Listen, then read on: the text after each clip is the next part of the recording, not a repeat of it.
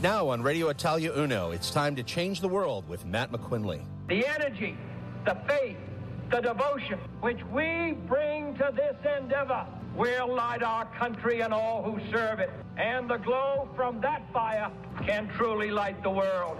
We focus on changing the world for the better by taking personal responsibility, canceling cancel culture, discussing and listening to each other on topics like leadership, cultural trends, business, history, and more. Not because they are easy, but because they are hard. Right now on Radio Italia Uno, eighty-seven point six F M. Welcome and good evening to Ch- We have a great guest today, Fel- Felicity Graham. She's an author, public speaker, podcaster, has been written up in the Adelaide Advertiser twice, and is the head of an organization called Fostering Change Australia, which focuses on advocating for foster children and educating the public on how the foster care system might be changed for the better. Oh, and she's nineteen years old. Currently, there are around forty-six thousand children in various forms of foster care in Australia. This represents approximately three percent of all the children in Australia aged seventeen and below. According to Anglicare, the reasons for them being in foster care are varied. fifty-four percent of them suffered from emotional abuse, twenty-two percent from neglect, fourteen percent from physical abuse, and nine percent from sexual abuse, which constitutes four thousand one hundred forty children.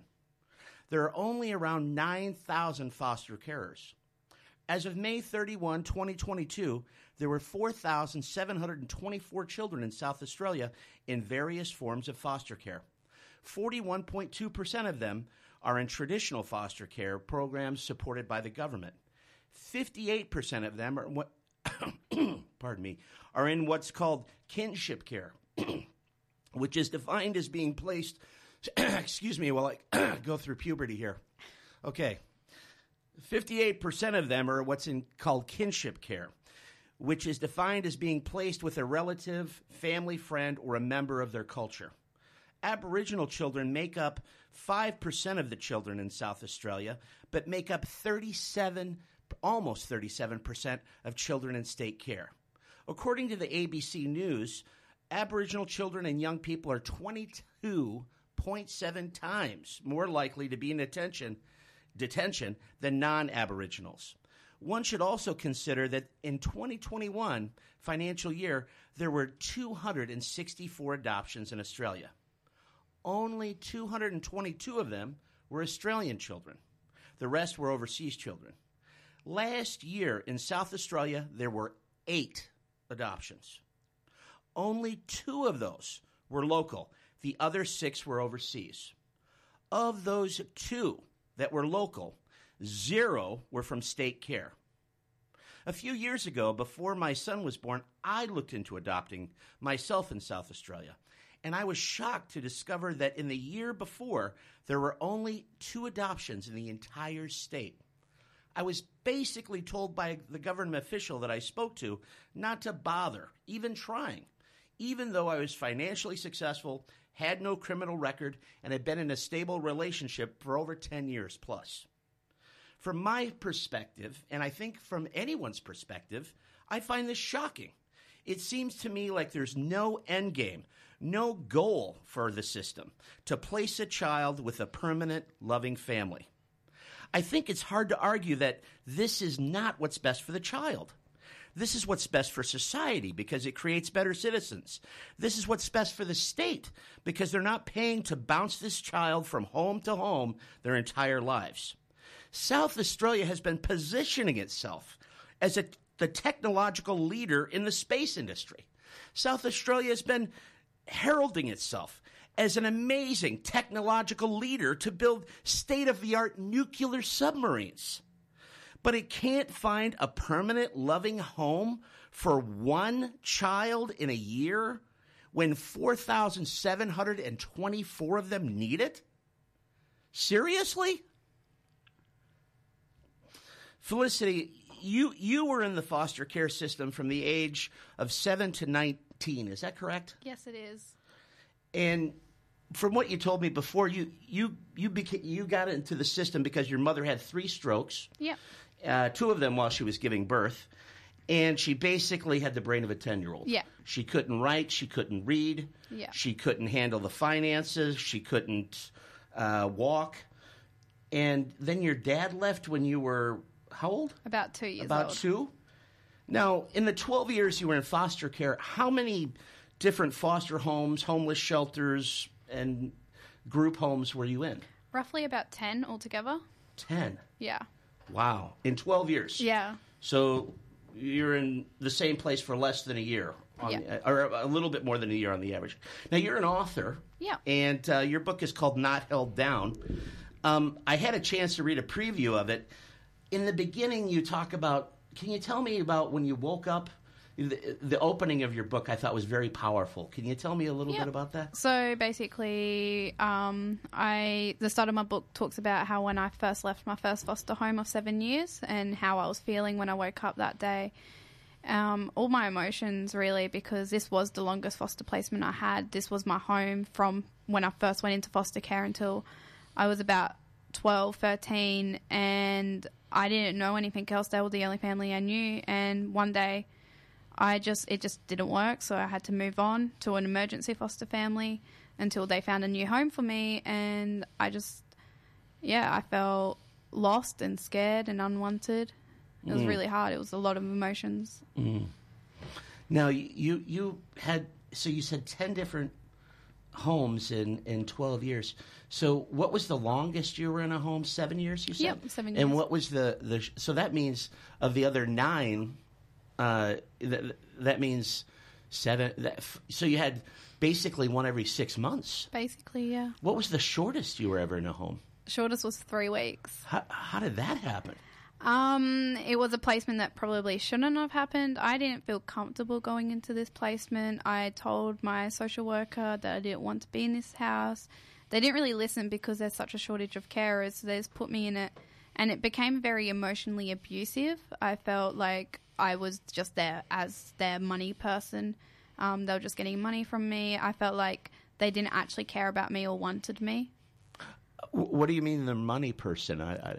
Um, so when you're fostering, you obviously get paid for a, a certain amount of money. Um, yeah, and they kind of used that. They waved that in my face a lot by saying how I couldn't leave their care because I wouldn't find another family, and how the Department of Child Protection is going to pay them more money to look after me because they couldn't find anyone else. So they were very, like, waving it around and saying how, like, it was my fault that a lot of placements ended and that I wasn't getting into another foster home. And, yeah, it kind of just, it was very emotionally draining and really drew my mental health a bit worse. Wow. So you, you also had an experience where you got moved out very abruptly? Yeah, yeah, that was a... um. Yeah, very horrible day. I remember being in school and getting picked up from my social worker, which is very normal. Um, social workers are destined with one child, and they take them out to talk to them, make sure everything's going okay. So it wasn't very abnormal for me to be picked up. And I remember them in the car telling me, oh, us adults have decided that it's best that you don't stay in this placement anymore. I mean, I had arguments with that carer, but I liked her, and I didn't realise that it was going to end. And I remember going home, and all my stuff was packed. There was two other care um, social workers there, and all my suitcases were packed, and it was a just say goodbye, and we're on our way. Wow. That's uh, how we used to get fired in the nineties in America, where you just you just show up to work and your key doesn't fit yep. in the lock. Wow, that's that's brutal.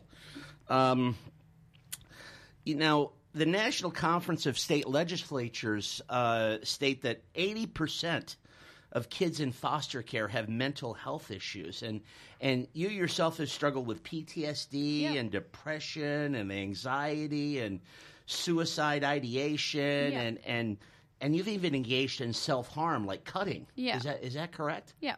Can you tell us a little bit about that? Because that's just, that's just astonishing. Um, yeah, so basically, because I've had such ongoing childhood trauma, you know, the, every child needs a stable home, and a lot of my childhood was very unstable. It was moved around. I didn't have any stable person in my life, which led me down to a really dark tunnel of depression and anxiety and P T S D, because I just I felt like I was moving around all the time. I didn't feel safe. I always felt like I was on edge. I've had to do that fight, flight response and even freeze response.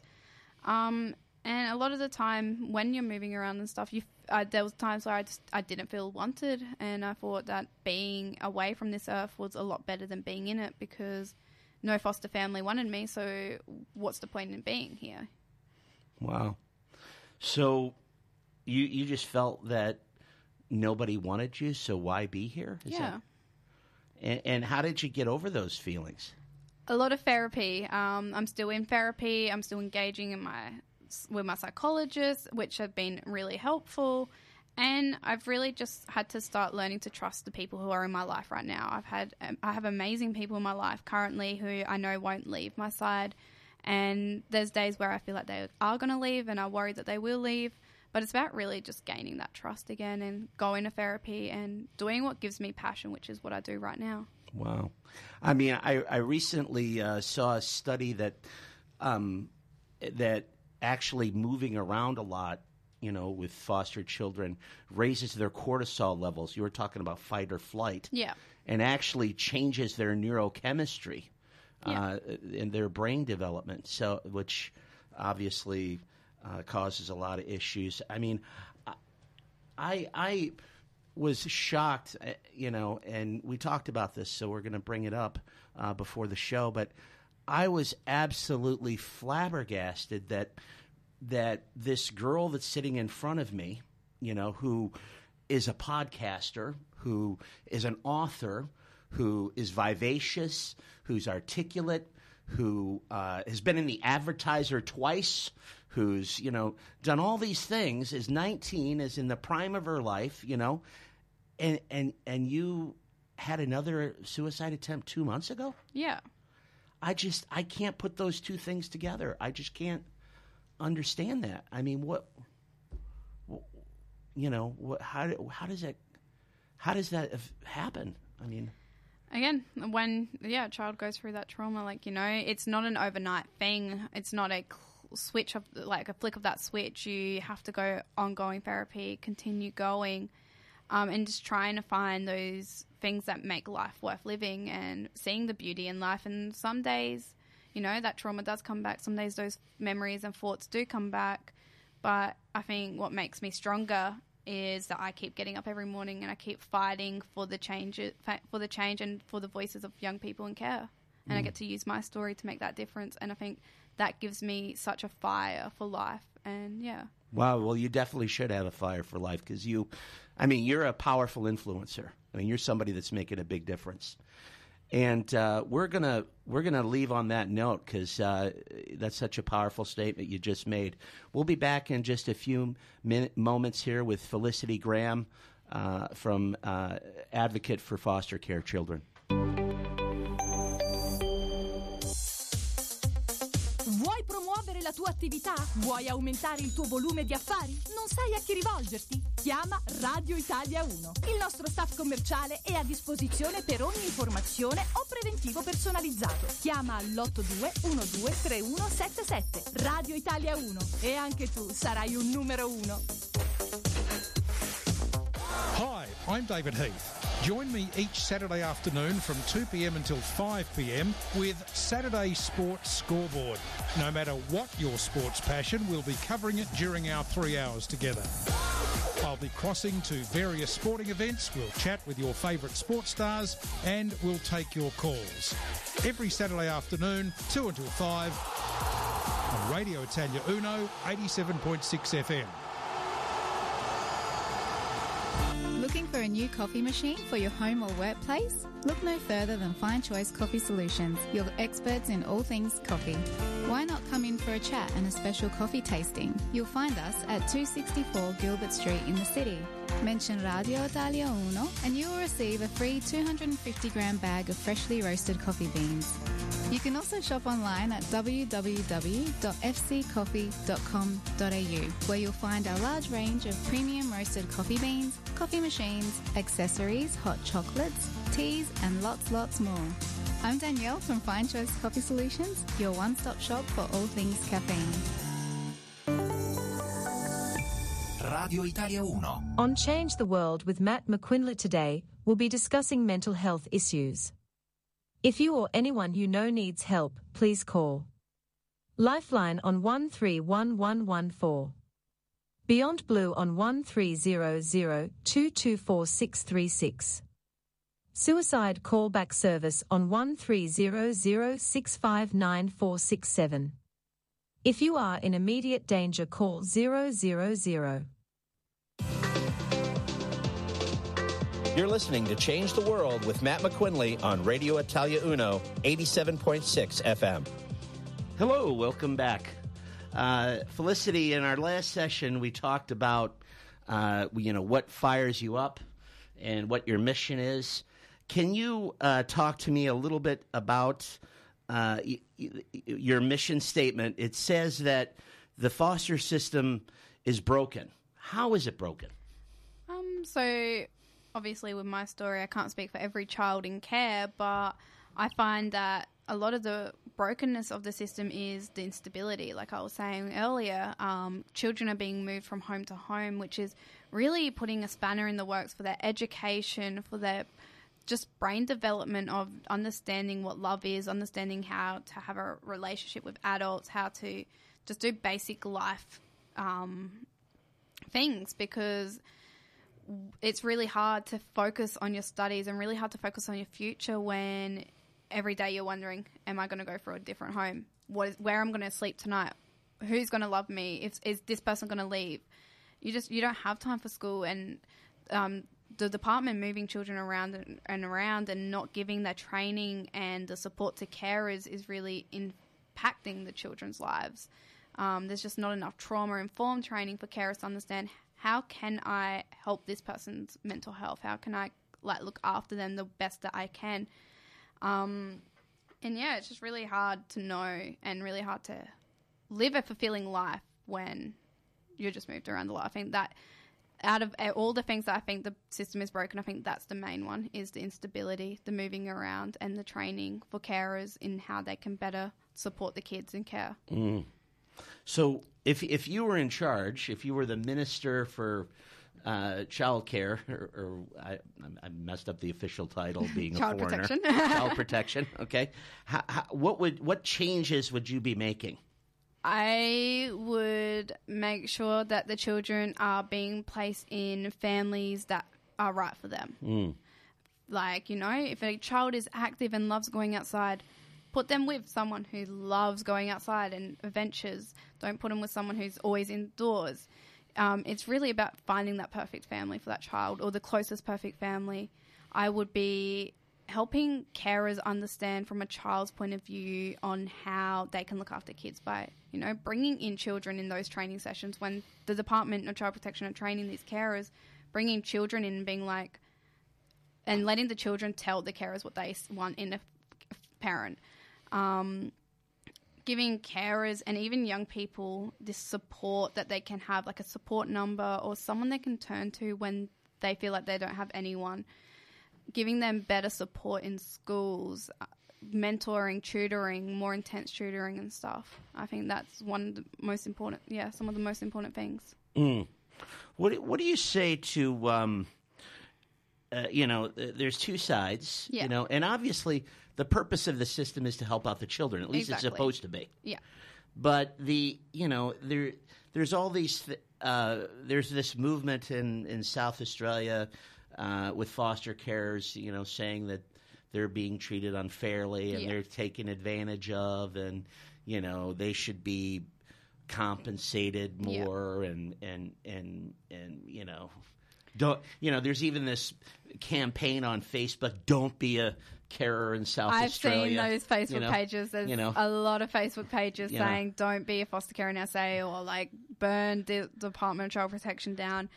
And to be honest, if if you want to become a foster carer because you want to get money, don't become a foster carer. Well, that's that's what I thought. Don't you know? Look after a child I if j- you want the money. Don't look after the child because you want to seem like a good Samaritan. Mm. We don't need good Samaritans. We don't need people flying in and saving us. We don't need saving. We just need loving. Mm. It's not that hard. So I don't think people should be carers if they just want the money or they want to seem like they're saving someone. It's not about, in the at the end of the day, it's not about them. Mm. It is about the children, and I know that's so blunt, mm. but, like, the carers still deserve support, no kidding, and money, but it's not about... Yeah, well, I, I personally don't think it should be a career. No. I mean, you don't become a parent because you exactly. you want to make money. Exactly. I mean, you shouldn't. Yeah. You know, so w- yeah. what's the... A hundred percent. And again, yeah. this ties into... And, and maybe because I'm, you know, a foreigner, you know, yeah. I've never been in the foster care system. I was raised in the United States, but... It just seems to it, to me, I don't understand the philosophy here, mm. okay? Because why aren't – I mean, it seems to me the ultimate objective to be should be putting this kid in in a stable home environment where yeah. they're loved, and that's it. Yeah. I mean, it, it should be – and I'm sorry if I'm making this sound, you know, too easier than it really is, but it sh- to me it should be a one and done. Yeah. It shouldn't be a, you know, ten homes in or nine homes in six years. Yeah. I, I just don't I don't I don't get it. Yeah. I mean, I, am I I mean, I, I mean I don't get it either, don't worry. I mean, I, I, I again, I, I I'm a layman, but I just don't understand the philosophy. I mean, even if even if you let the actuaries in charge of this, the yeah. guy, the numbers guys, it, yeah. it would save the state money. A hundred percent. You know, I mean, because they're not, they don't have to have this. Maybe that's what it is. Maybe they're, they're trying to protect their budgets in the government. I, I just can't imagine why we don't focus on placing the kids and, and drive adoptions. Zero adoptions. Yeah. Of of of, na- of, of Native Australians. You know, I mean, and what I mean Native, I guess not Native Australians, not Aboriginal people, but like Native Americans, but of people that are Australian citizens yeah. by birth, zero. Yeah. And in the last year, zero. Yeah. I mean, that, that floors me. Um, you say that uh, – what else do you think can be done to, to fix the problems? Um, that's a lot. um, I think – yeah, I – I think there just needs to be better support. I think that's just where I keep going to. Um, support for the children and yeah, support for the carers. Yeah, I remember that I wasn't offered, I don't know, I lived in the country, so I don't know what the city foster care bits are like. I lived in regional Port Lincoln, South Australia on the Eyre Peninsula, so I don't know, yeah, the difference, but I know that I had to literally beg for a counsellor mm-hmm. where you'd think that children coming into foster care, they've already got so much trauma before foster care. Mm. So I don't know why there's no counsellors given to children straight away when they're in care, just getting offered. I had to ask for one when I was twelve. Um, again, don't know if the city is different, if all over, around Australia is different, but I just found for myself That, that wasn't offered, and I think that needs to be because, yeah. Well, nowadays, I mean, we could, I mean, obviously it's not ideal, but it could even be done via Zoom or yeah, or the phone. I mean, exactly, something's better yeah. than nothing, I would hope. I, again, I'm, you know, my father used to say, I have no formal training or expertise in that area, therefore I can speak freely. So, for whatever it's worth, that just seems like common sense to me. Um, now, you you mentioned also in some of your writings that you want to battle the stereotypes about foster care. Can you talk about a little bit about what stereotypes you're talking about and how they should be, you know, what you mean by battling them? Yep. So a lot of people, when they hear that a child's in foster care, their first thought most of the time is, oh, they're a criminal, they do drugs, they are no good, they're, they're naughty kids, they're traumatic, like traumatized kids. I remember going into a foster home and a police officer that was family friends of my foster carers said, oh, are you sure you want to foster her because she's a teenager in foster care? Are you sure she's not, like, into crime or drugs? I've never done drugs in my life. I'm, I'm sorry. Can you repeat that so just to make sure the audience caught it? Yeah. So a police officer said what exactly in what context? I don't know the context because I wasn't uh-huh. there. I just know that they said to these carers, oh, are you sure you want to foster her? Um, because, you know, police officers deal with kids in care all the time. So most of the time, police officers just think we're just going to run amok. We're just going to be criminals. We're going to be druggies. Um, he could have said it in a nice – I don't know what context he said it in. I don't know how he said it.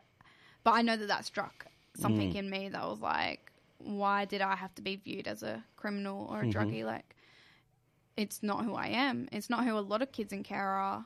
um, a lot of kids in care are seen as scums pretty much. Like, mm. you know, like most, it's very rare for a kid in care to finish school and go to uni or to get their own house. Um, even recently I had a house inspection and they said to me that it was the best house they've seen from a kid who's been in care.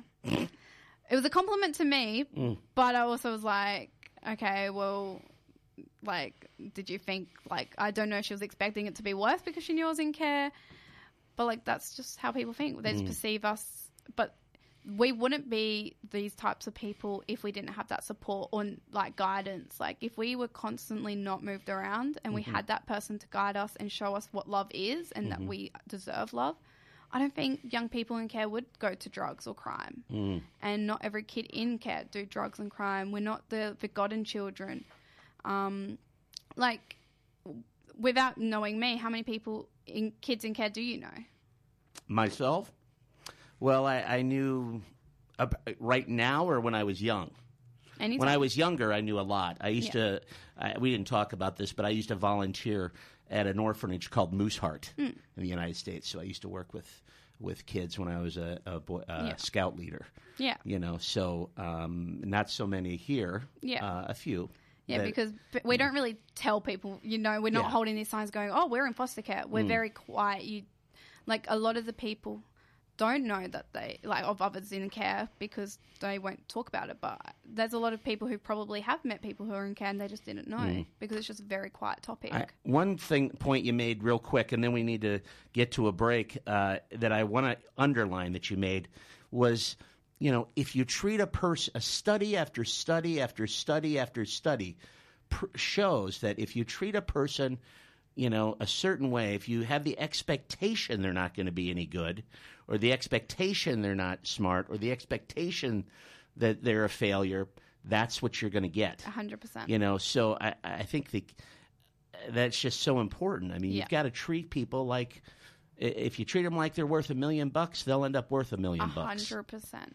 So on that quick note, we're going to take a break and hear from some sponsors and pay some bills. Stai cercando un ristorante italiano che ti porti dritto in costiera amalfitana? L'Ombra, cantina, cucina e pizzeria. Davide e Fabio soddisferanno il tuo palato con piatti come pasta al nero di seppia, allo scoglio, alle vongole.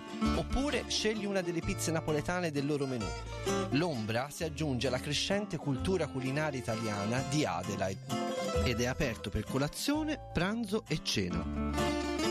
L'Ombra è perfetto per organizzare battesimi, compleanni, riunioni di famiglia e altre feste private. L'Ombra, cantina, cucina e pizzeria. quindici Charles Street, West Lakes. Per prenotare scrivi una mail a ciao chiocciola l'ombra punto com punto a u oppure chiama Davide allo zero quattro uno sette otto sette sette sette sei cinque. Ho già l'acquolina in bocca. Zunche, zunche, zunche, zunche, zunche, zunche. Profumo e cuore della nostra terra. Un viaggio alla riscoperta della tanto amata Calabria. Storia, tradizione e curiosità. E tanta, tanta musica. Tutti i mercoledì, dalle cinque alle sette. Con Vincenzo e Rosario. E ci sogno pure io! Attaccabano. Zunche, zunche, zunche, zunche, zunche, zunche.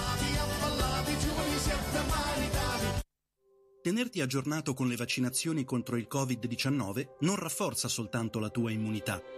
Aiuta a tenere in piedi le attività commerciali, a mantenere attiva la vita sociale e a riunire le famiglie. Per scoprire come prenotare la tua dose booster, visita il sito australia dot gov dot a u oppure chiama il numero milleottocento zero venti zero ottanta. Seleziona l'opzione otto per l'assistenza gratuita di un interprete. Autorizzazione del governo australiano, Canberra. Ora più che mai, l'assistenza che le famiglie conoscono e di cui si fidano è qui per te, a Bene. Con i nostri servizi di assistenza domiciliare, i tuoi cari diventano nostri. Offriamo servizi di supporto sociale e assistenza per fare la spesa, ed Andrea si è sentito completamente a suo agio. Il personale è stato fantastico, fornendomi supporto sociale a casa. Bene, fornisce servizi per mantenere uno stile di vita attivo e di benessere, assistenza domiciliare o residenziale agli anziani, con rispetto e calore. Con Bene, sei in famiglia. Chiamaci all'ottantuno trentuno duemila o visitaci su bene punto org punto a u. Radio Italia Uno. You're listening to Change the World with Matt McQuinley on Radio Italia Uno, eighty-seven point six F M. We're back with Felicity Graham uh, from Foster, uh, fo- excuse me, Fostering Change Australia. Uh, and uh, in the last session, Uh, you were talking about some of the things that uh, you think can be changed and, and improved in the foster care system. Um, but let's let's be a little bit more personal. Yeah. Um, what about some of the – I mean, since you've moved around so much yeah. in the system, do, do you keep in contact with any of those folks? I mean, do you yeah. was there anybody that made a positive impact on you that, that you still are in contact with today? Yep, so I talked to a few of my foster carers, especially I talked to the ones who I lived with for seven years, but I'm very close with a foster family I lived with for a year from when I was about fifteen to six, fourteen to fifteen, um, and I talked to them regularly. They were the only foster carers I called mum and dad, um, mm. and I still call them mum and dad, still see them as my parents. They've got two little girls and one on the way who are my little sisters and sister or brother. Um, yeah, and I'm, yeah, they they made the biggest impact on my life for sure. How did you end up leaving that situation? Um, my mental health went really bad, and being in the country again, there's not enough mental health support, and they they didn't really feel supported by the Department of Child Protection. They felt like they were in the middle of an ocean, drowning alongside me. Um, they just they couldn't get any support on how they could help me. There was no mental health services out in the country that could help me. Um, and they just really felt like I needed more intense mental health support than what I was getting. So they thought it was best to let me go and try and find a better, not a better family, but a family that's able to help me a bit more in my mental health journey. Mm, okay. So basically they loved you enough to let you go. Basically, as the yes. saying goes. So it, they just yeah. felt they couldn't. Uh, and, and they were scared that they wouldn't be able to yeah. manage it in such, yeah, they were such scared a way that, that they basically were scared that if they would wake up one day and I wasn't there, mm. um, and they thought, yeah, it's it's better for me to find better help out there. Um, mm. And only a year after that, I moved to Adelaide, and now I'm able to find better support. So I don't hate them for that. I think they made the best decision, and I think being parents, and they showed this with their actions, is you do make sacrifices as parents, and they made a sacrifice of giving me a safe home to be able to find better mental health support, and it actually helped me become a lot closer with them. Mm, wow. Now, you're you're one of three children, yeah. I mean, biologically. Yeah. And, and so they didn't place you with... I mean, they didn't place all three of you together with the family, or they couldn't do that? How often are the kids split up like that? Unfortunately, in Australia, or South Australia in particular, their siblings are split up all the time, and it's very distressing for children to be split up with their siblings. For my story, I my eldest sister, who's twenty-six now, she moved in with my dad when she was twelve, mm-hmm. um, well, after obviously after my mum and dad split. And then my older sister, who's twenty-two this year, and I went into foster care together, the seven-year placement. Um, she moved out of that placement. That placement fell down for her. They got into too many arguments. She moved out um, about two years before I moved out, and we really lost contact after that. Um, I just I didn't feel close with any of my family. I felt like they kind of were just their tight-knit family, and I was on the outcast. Mm. You know, my mum and my twenty-two-year-old sister are very, very close. My dad and my twenty-six-year-old sister are very, very close. The two sisters are very close. Mum and dad don't talk to each other. And my mum doesn't talk to me. My dad doesn't want anything to do with me, neither does my sisters. So it kind of felt like I was on the outcast, and they were their family, and I wasn't really their family. I was just looking in a window and seeing a family mm. without being part of it. Um, and I felt more hurt and more just damaged being, like, trying to fight for that relationship. I felt like I was having to fight for a relationship with my own biological family. So I had to let that go to help myself move on. Um, yeah. Not not to be uh, disrespectful or or or uh, harsh, okay, but how much of that do you think is actually true? And then how much of that is, you know, because of what you've been through, it's just hard for you to feel like you're cared for? I think they love me in their own way. Um, I think they try and love me, but they, you know, my sisters obviously have had their own childhood trauma being in, well, one of my sisters being in foster care, the other sister um, being with my dad and stuff. Um, you know, they, they have their own stories. They have their own way of seeing things. So I think they did love me in their own way. And I think, you know, it was hard for my mum to love me with her disabilities. Um, she doesn't have the brain of an adult. She has the brain of a child. My dad never got to form that relationship with me. He left when I was two. Um, but I did see him briefly when I was thirteen. And I think it was just really hard for them to show the love that I think I needed back then. And I think they're still healing from their own trauma. And because they're healing from their own pain and their own trauma, they kind of lash out at me and, you know, they don't know how to do that properly, have that relationship properly. Mm. Now, when you're you, you do a lot of public speaking yeah. as well.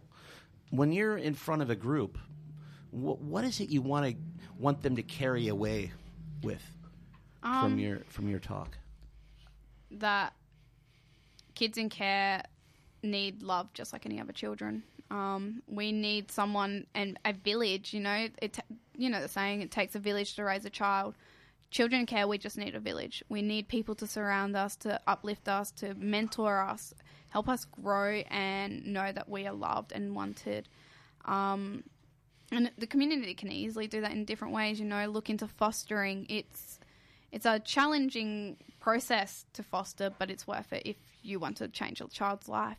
Um, There's agencies out there like Baptist Care, Anglicare, and Center Care and stuff where you can donate or try and see if you can mentor. Or there's just different, yeah, it's just about looking in your local foster care agencies, I think, and just really trying to make a difference for the, those young people in care. So what I'm hearing, and tell me if I'm translating this into McQuinley speak correctly, okay, what I'm hearing is is that really the key that you're trying to tell people when you are are doing your talks and people want to be a part of the solution is just love. Yeah. It's not necessarily, you know, that it's a family with a lot of money or it's a family yeah. with with all this skill. You're basically saying if it's a if it's a a dad and he's making a grilled cheese sandwich for the kid. Heck yeah. that, that's that's as good as getting a yeah. seven yeah. A, a steak dinner. If it's yeah. if the dad if there's no uh, children's books in the house and the dad is just taking or the mom, I'm I'm a guy so I'm saying dad, but is taking the time to read a plumbing manual yeah. to the to the kid like it's, you know, uh, Snow White and the Seven Dwarves. Yeah. Then yeah. you know they're happy with that. They just, they I, just I want heard, love, yeah, they, stability uh, and love. Okay, yeah, you don't need a mum and a dad. You can mm-hmm. have just a mum. You can have just a dad. You can have mm-hmm. dads or mums or grandparents or aunties. Mm-hmm. Like it doesn't matter who it is, as long as you give them love and give them a safe home and believe in them and cheer them on, even after they leave your care. Mm. That's all that matters. That's all. Like I will. Always remember the carers and the mentors and youth workers that believed in me, that cheered me on, that encouraged me. How did the ones that you did, you said you always remember the ones that, that you know, made you feel loved. How did they make you feel loved? They cheered you on, but what what did they do? Well, the family who I lived with for a year, they mm-hmm. would fight constantly for me. They would advocate for me. I remember the Department of Child Protection didn't let me go on an Easter camp, and I loved Easter camps. And I remember my foster dad, he rang the department and grilled them. He's like, she's going on that camp. I don't care what you guys say. Like, she's going. Like, this is good for her. And finally they agreed. Mm-hmm. And, like, they'll, I don't even know how many times they probably, like, advocated behind my back. But when they saw that something that wasn't going right, they fought for me. And they continued to love me. They reminded me every day they weren't going anywhere. Even after I left their care, mm. they remind me to this day, we love you. I get random messages every now and then saying, we love you. We're thinking of you. Like, you know, you're always our daughter. You're always there, like, in our family. You're always our kid's big sister. And that was just something so basic, just reminding me every day, we're not mm. going anywhere, we love you. It sounds like, uh, and again, translate this, translating this into McQuinley speak here, It sound. I heard a long time ago that the de- that you spell love, T I M E. Is that is that what you're saying? Yeah. So, you know, just spending the time, time yeah. with the person makes them feel valued, yeah. loved, and, and that's the key to yeah. a good foster home because, or any yeah, home environment. Actions spe- speak louder than words. Like, someone can tell me that they're not going anywhere or that they love me a thousand times in a day. I still, it will go out one ear. Because I, like, that's just words. Mm-hmm. It's the actions. It's mm. the time. It's the putting those things in place. I will rather look for how people act around me or what people do for me than what they say to me. Mm. Wow. Yeah. Like like your mama says, actions speak louder, louder than, than words. words. Yeah. one hundred percent. Or like my mama said. Sorry. Sorry. It's all good. Look at me. Throwing salt on a wound. it's, it's smoothness like that that kept me single till I was thirty-eight. You know? So, but uh, yeah, that's that's that's powerful stuff. Um, what you talked a little bit about what communities can do, in in in just about a minute here that we have before our next break. What do you think? Uh, you mentioned this Easter camp. Mm. Now, is that is that like a church camp? Yeah. Or so what can that kind of a community do to help out people? Yeah, so obviously, yeah, I have a massive faith in my, like, in God, in Christianity, um, and I don't know, I see a lot in churches, they do things like Compassion Child, where they sponsor a child in overseas, and I think that's an incredible idea. I think that should happen. But I think they're big... I think churches are a massive thing where they're forgetting about the children in their own communities that need support. Mm. I think a lot of the time churches and stuff like that, people like that can just really rally around because, you know, ch- when you think of churches and Christianity and even any other religion really, you think of community. They're always about, like, you know, being together. They're always about coming together and worshipping whatever God they believe in. Um, and instead of just focusing on children in third world countries, which again, very important, they could be doing so much more in around them, you know, building ministries that support kids in care in their communities. If there's foster families in their churches, you know, giving them weekly meals to settle in or helping, like, offering babysitting to look after their children.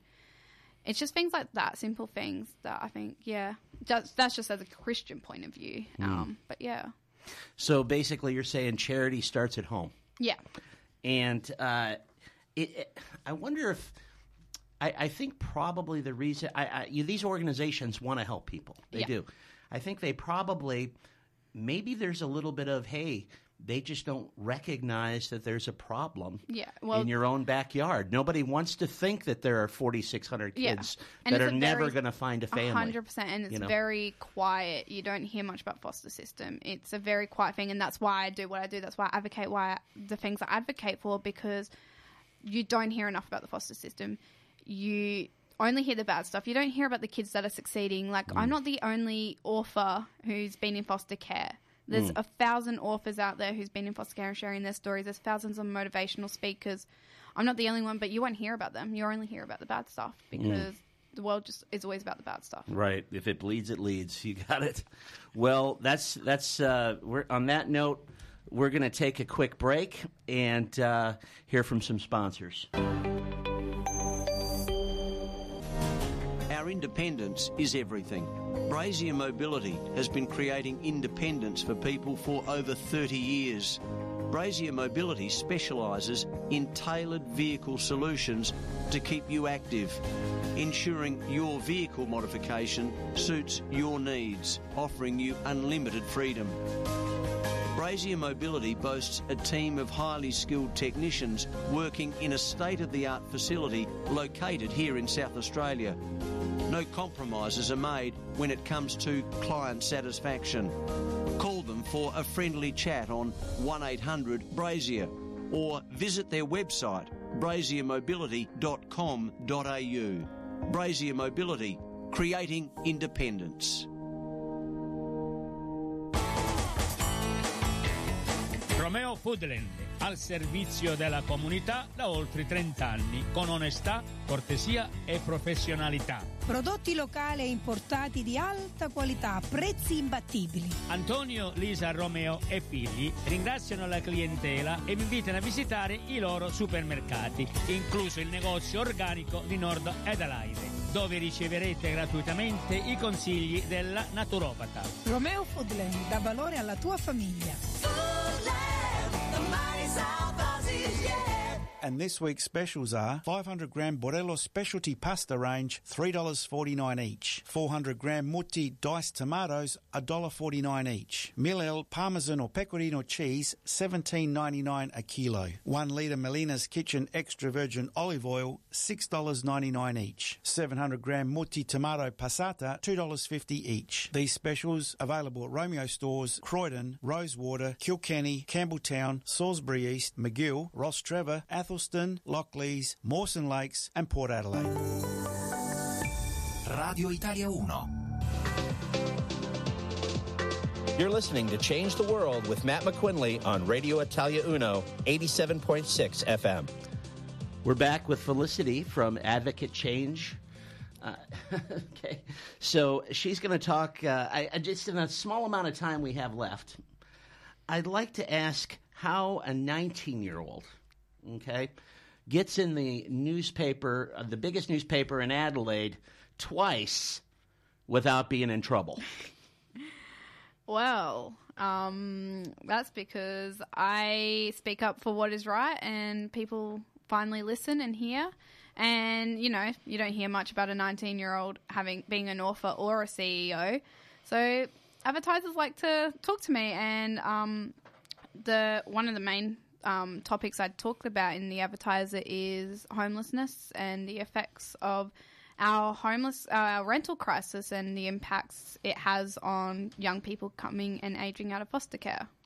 Mm, wow. Well, in the small amount of time we have left, what can the people that are listening right now do to help you in your quest? Um, I think sharing my story around, um, you know, public, uh, buying a copy of my book, Not Held Down, will be definitely a massive help. Um, Where can they get that? They can get it online on stores like Amazon, Booktopia, Fishpond, uh, and I think in a lot of local libraries they also can send them in. If you go into the library and ask for the book, they can get it sent in and delivered for you to read. Um, Tell you what, if anybody contacts the station and decides to buy one, will you autograph it for them for free? Oh, no. five dollars for an autograph. Oh, my goodness. Okay. Yeah. All right. Okay, go ahead. Um, yeah. Um, other things they can do is you can follow my social medias, Fostering Change Australia, on Facebook, LinkedIn, and Instagram. Um, where I talk a lot about my story a bit more. Um, and on those, uh, especially on Instagram, is a link to my website where you can see what I offer. So a lot of my public speaking is very um, dedicated to foster care agencies, foster care group, carer groups, to talk about um, how, what foster care can do, carers can do to help kids in care, um, schools and police stations, for teachers to be able to understand how they can better support kids in their classrooms who are going in care, because a lot of kids obviously fall behind, especially when they're moving around. So how teachers and staff members can actually help those kids. And helping police officers, I think, is a massive one on how they view kids in care, mm. helping cut that stereotype of we're just criminals and druggies, mm. and how they can actually help those kids better. Wonderful. Well, Felicity, if, as a personal favor to me, if you could try to remember the little people like me that you met along your way here as an author and, Always. and, and as a uh, podcaster. And the name of your book again is? Not Held Down. All right. Well, I want to thank Felicity for being here today. Uh, I want to thank Mark, obviously, for paneling for us. Thank you very much, Mark. And most of all, I want to thank you, the listener, uh, for being involved in our show today. And as always, I will leave you with a brief inspirational message. I want to talk to you today about a couple people who were raised in foster care. This lady lost her parents in the Holocaust at age ten. Despite being seventeen years old and only one point three nine meters tall, or four foot seven, she became a sniper in the Israeli army. She saw action in the Palestinian War of nineteen forty-seven to forty-nine. On her twentieth birthday, she was wounded by mortar fire so badly that she almost lost both feet. In nineteen fifty, she moved to France to study psychology. In nineteen fifty-six, she emigrated to the United States and worked as a maid to put herself through graduate school. In nineteen fifty-nine, she got her master's. In nineteen seventy, her P H D. She lectured at several universities. In nineteen eighty, she started her media career in radio. By nineteen eighty-three, her show was the top-rated show in the largest market in the United States. She launched a T V show, and by nineteen eighty-five, Doctor Ruth had over two million viewers weekly. This fellow was one of seven children. His family was so poor, he and only one other of his siblings survived to adulthood. By eleven, he was sent to an orphanage. By twelve, his mother died. He became a childhood alcoholic to try to deal with the cards that life had dealt him. But he turned it around, and he did end up playing professional baseball for twenty-two years and is often referred to as the best player who ever lived. His name is Babe Ruth. This guy was the fourth of seven children. As a small child, he had to move because of harassment from the Ku Klux Klan. His father was murdered when he was six years old. His mother was sent to a mental institution when he was thirteen. He ended up in foster care. He acted out, abused drugs and alcohol, and ended up in prison. He got his act together and became a civil rights leader. His name was Malcolm X. There are many, many other stories of people who have overcome similar os- obstacles in the foster care system. Some of those people include entertainers like John Lennon, Marilyn Monroe, the godfather of soul, James Brown, Sylvester Stallone, Ray Charles, Oprah Winfrey, trumpet player Louis Armstrong, leaders like Nelson Mandela and U S President Herbert Hoover, athletes like Mike Tyson, Olympians like Jim Thorpe, Scott Hamilton, Simone Biles, and many, many more. What do we learn from these people? Well, we learn that people, no matter how bad their circumstances are, have value and can make a great contribution to society. We learn that it doesn't matter where we start out. It's where we finish up that matters. And as always, we're reminded that there are two types of people in the world. The type that will look at their circumstances and decide they cannot succeed, who will not try, who will not make an effort, and who will abandon all hope. And then there is the type who decide that they will be successful, regardless of where they're at today, regardless of the obstacles, and regardless of the odds being stacked against them. The question is, as always, which one are you?